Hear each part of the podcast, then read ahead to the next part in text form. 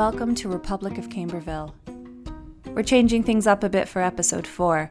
Please enjoy three shorter stories, or short shorts.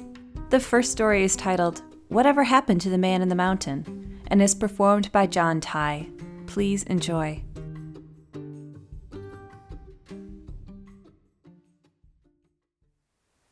So, I'm driving north on an old road, 20 or so miles into New Hampshire, and in the passenger seat is Hernan Eastavies, talking his goddamn mouth off and crying every once in a while. He doesn't know where we are, so he's narrating absolutely everything he sees. I've never seen a hawk that size, and this road sure seems like it'd be fun to drive, and look at those clouds disappearing into the hills. Have you ever seen a thing like that in your life? Well, have you, Joseph? Have you? Have you? Have you? Sometimes I answer, yeah. But mostly he just moves on to something else. An observer, this guy, dictating the world to me like I'm blind. But I can't be too hard on him because his wife just died.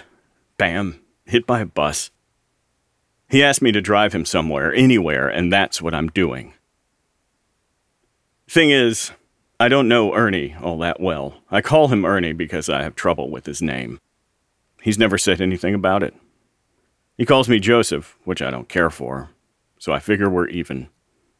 We're both at the pickup games in the park, down the street from my place in Davis Square. He's short, not very fast, but he's got a hell of a jump shot. Sometimes he bets on the pro games, and he always gets a solid split whenever he does. That's where we were, playing ball, when he got the call about his wife. And I drove him to the hospital near Harvard because my truck was closest. The guy didn't say a thing on the drive over, just sat there like we were going to the drugstore or the bank. But when he got there, he exploded with questions. Where is she? Is she all right? What happened? Is she going to be okay? And the doctor kept saying, Sir, sir, sir. Then he went in to see her, his dead wife and he was quiet again. I asked the doctor how this could have happened, and he said accidents are cruel twists of fate, which didn't really answer my question.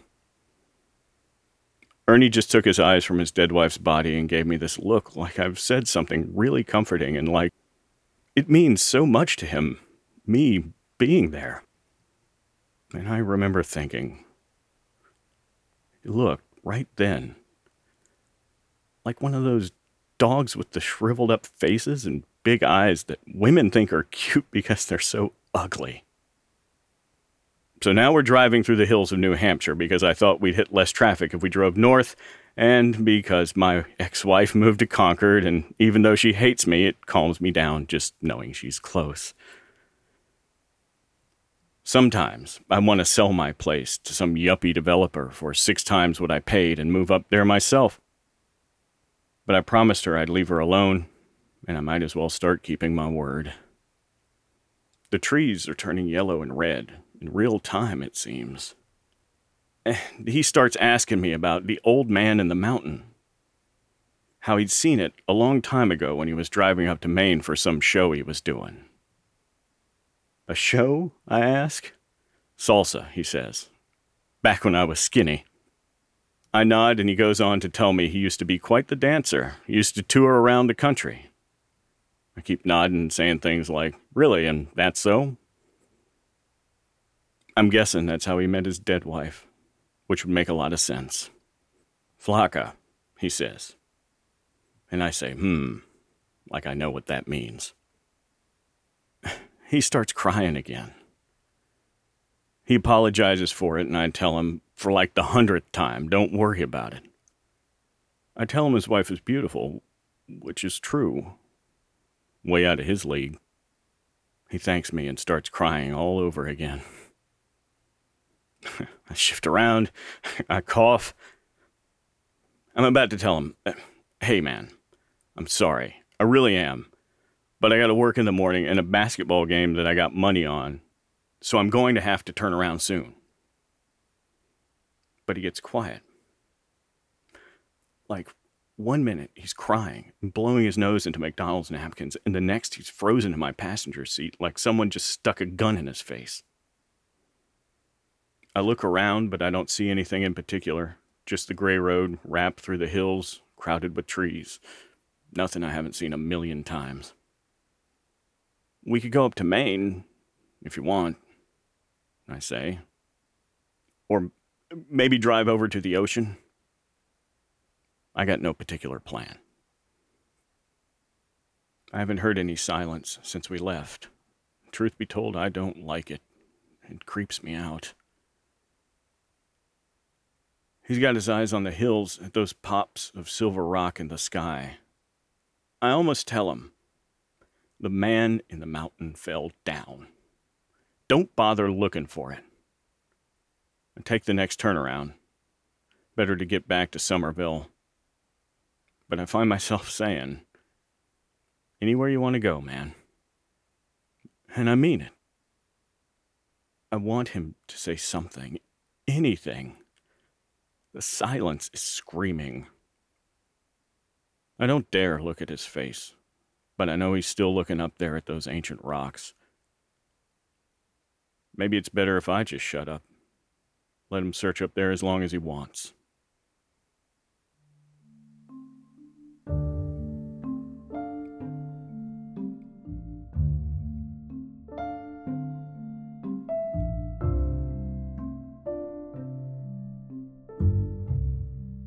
This story was performed by John Ty. Look for The Spapera John's seven part animated sci fi comedy series, launching on YouTube this November. You can check out the series prologue now. For a link, visit our website at daniellehmonroe.com. This next story is titled 24 Cutter Avenue, Apartment Number 4. Please enjoy.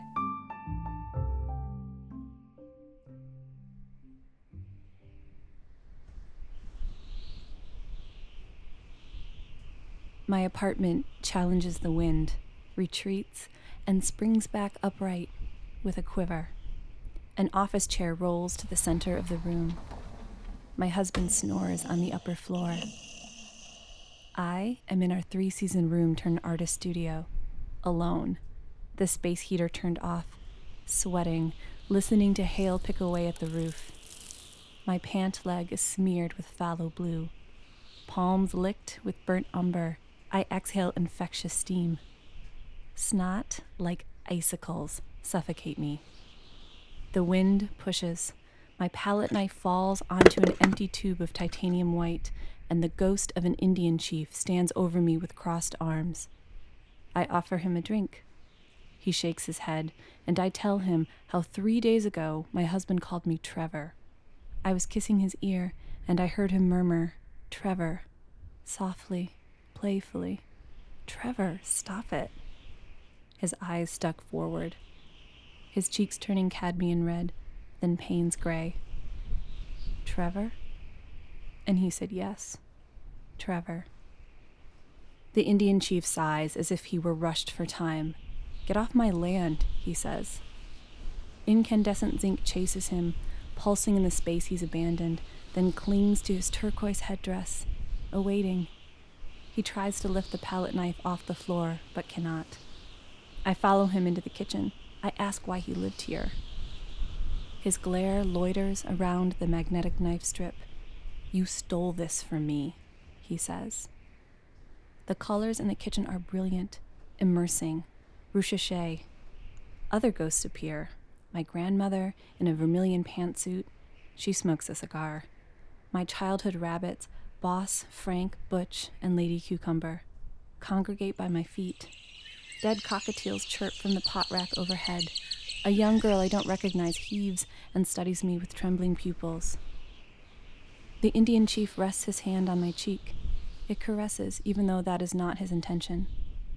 I understand the girl is his, and she is forever dying, endlessly ceasing. Get off my land, he says.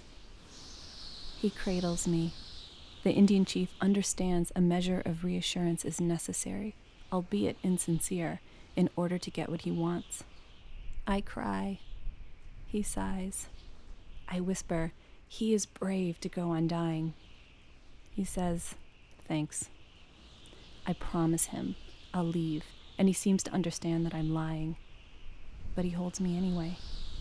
I drift toward sleep. The house creaks and sways, creaks and sways. My eyes press open.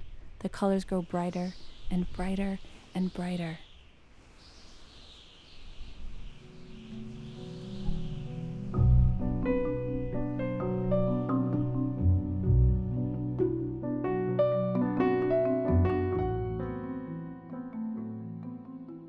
Our last story for today is called Kid, and it's performed by me along with Michael Cole. Please enjoy.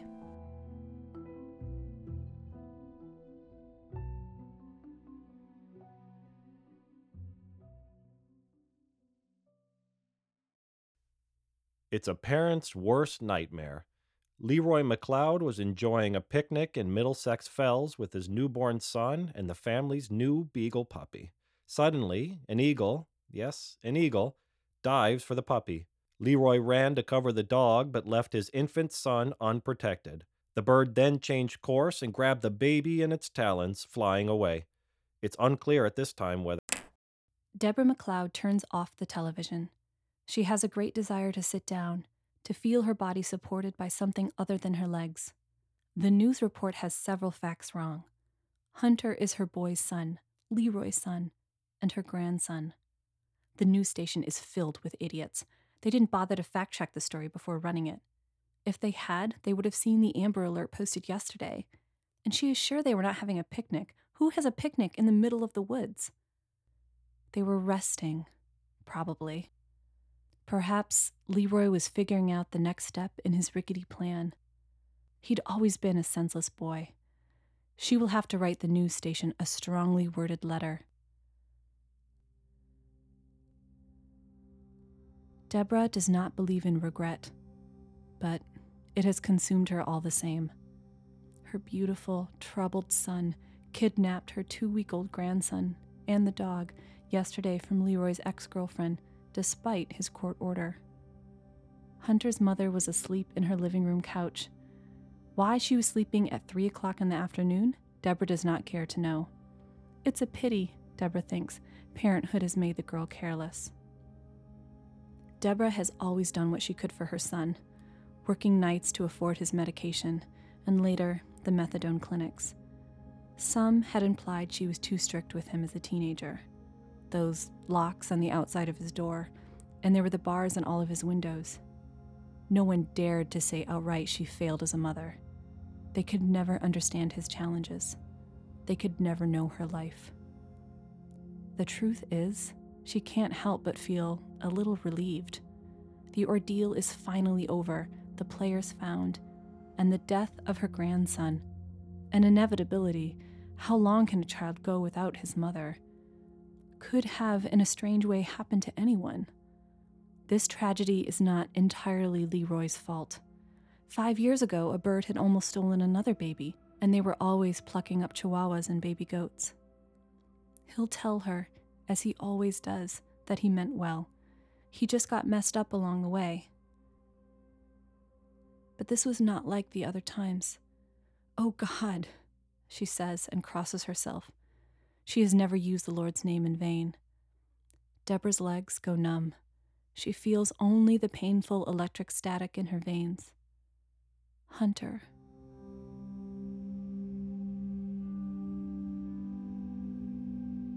She had seen her grandson only once in the hospital in the arms of her son's ex girlfriend. His body delicately crumpled, his eyes big and wet, like an egg not yet fully cracked. Leroy's ex wouldn't let Deborah hold him, but it was enough to see him, her blood. Finally, her boy had done something right. She told Hunter's mother she believed this child would deliver Leroy, would make him decent again. She is so trapped in memory, staring at her grandson's fresh eyes, that she doesn't hear the phone until after several rings. She answers, and Detective Marshall offers his condolences during this stressful time. Deborah opens her mouth to say thank you, but a surge of ache erupts instead, and Detective Marshall has to hold the receiver away from his ear. Detective Marshall tries to read Deborah McLeod the facts he needs to give her. They have her son in custody. He has requested her and a lawyer, but she is sobbing into the phone. She seems to know what her son does not that the child is most likely dead. This fact Leroy McLeod will not hear, stubbornly covering his ears when Detective Marshall tries to read him the child's chances of survival 10%. Detective Marshall says he will call back at another time. He hangs up the receiver and writes inconsolable on his report beside the exact time 1841. He has already called his wife to tell her he will be late, but he finds himself dialing home again. Before he reaches the final number, he hangs up. The phone rings right away, and he thinks it is his wife who felt the same need for him as he did for her at the same exact moment. They have been married for over 30 years, and their craving for each other seems to grow as the decades pass. But it is the news station asking for an update. He says no comment and hangs up. Once in his squad car, he places a reflective raincoat and a flashlight in the passenger seat. He drives to the fells to look for Hunter McLeod's body. Earlier, when he told this to his wife, she said she would pray that he would find it rather than the news station, which had no sense of decency. I'll leave some mulled cider on the stove, she said. This case unnerves him, possibly more than any other case in his 23 years since making detective and later, when he is slowly scanning the woods, picking up where the other search team left off, he foolishly hopes a child's cry will find him from the trees. He knows it was not an eagle that stole Leroy McLeod's boy. It was a red tailed hawk. They are endangered, but there are dozens in these woods. He can't help remembering that summer, ten years before, when his wife turned 42 and gave up on having children, and instead began raising goats.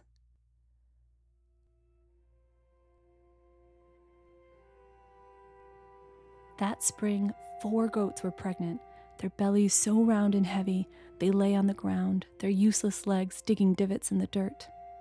The first goat delivered a stillborn, but the next two had healthy kids. Within days, both babies disappeared without any trace. His wife was mostly quiet during this time. Detective Marshall can see her standing over the sink, plowing a dirty plate with a sponge. The mothers, she said. I can't get the mothers to eat. So when the fourth kid was born, Detective Marshall sat up all night, his flashlight and rifle trained on the hills for coyotes. But as the sun rose, he watched a hawk begin to dive. With the lights on its back, Detective Marshall saw only the dark figure fall swiftly to the earth and rise up again, its wings spread wider than his own body. The hawk's second dive was only 10 feet from where he sat. The third time the hawk dove, Detective Marshall fired. He thought then, this will be a sight I never forget. He recalls the hawk diving, then swooping up like a slow, heavy breath. He didn't know it then, time is not that gracious. But it was here that Detective Marshall experienced his last fleeting moments of his own possibilities. The last time he felt what remained of his life was open to change. The last time he believed answers might come down from the sky. When he had to ask whether it was decent to shoot an endangered hawk to save his wife's baby goat. He remembers this now this time he believed they would always be sad, and how, years later, hope had simply found them. They kept on living, and one day they were happy again, and without him understanding what he had done to find it. The sun is almost done setting over the fells. He stops in a clearing and holds the musty air in his lungs for a long moment before letting it go. He marches on with a wincing heart his eyes tuned to the sky.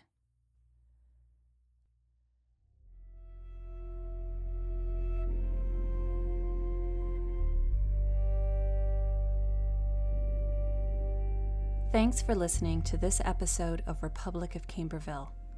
Special thanks to John Ty and Michael Cole for their time and talent. If you enjoyed this episode, please remember to subscribe or share it with a friend. Every little bit helps and visit me at Pod Tales, a festival of audio drama and fiction podcasting, coming to the Lunder Art Center in Cambridge, Sunday, October 20th. This free event features dozens of fiction podcasts like this one. Check out daniellehmonroe.com for more information. Special thanks to Somerville artist Bethany Noel Murray for this week's show art. You can see more of Bethany's work at her solo exhibition, Brains Are Cool, Even When They Hurt, at the VSA Open Door Gallery now through December 12th. Also, thanks to Lenoy Alexander, Tina Abramson, Lily Kuti Matthew, and KV Alexander for their logistical and spiritual support. And of course, to Darren Vermas for his sexy ass audio skills. Join us next week for another new episode of Republic of Camberville. Next time on Republic of Camberville. They drove on, Mandira telling the children how ladies in India would never give birth at home anymore, how the new generation understood the importance of population control. She argued their parents are out of touch with the needs of society. The rich always are. All they cared about was organic food and keeping their children away from vaccinations. Idiots. You all would be better off in foster care.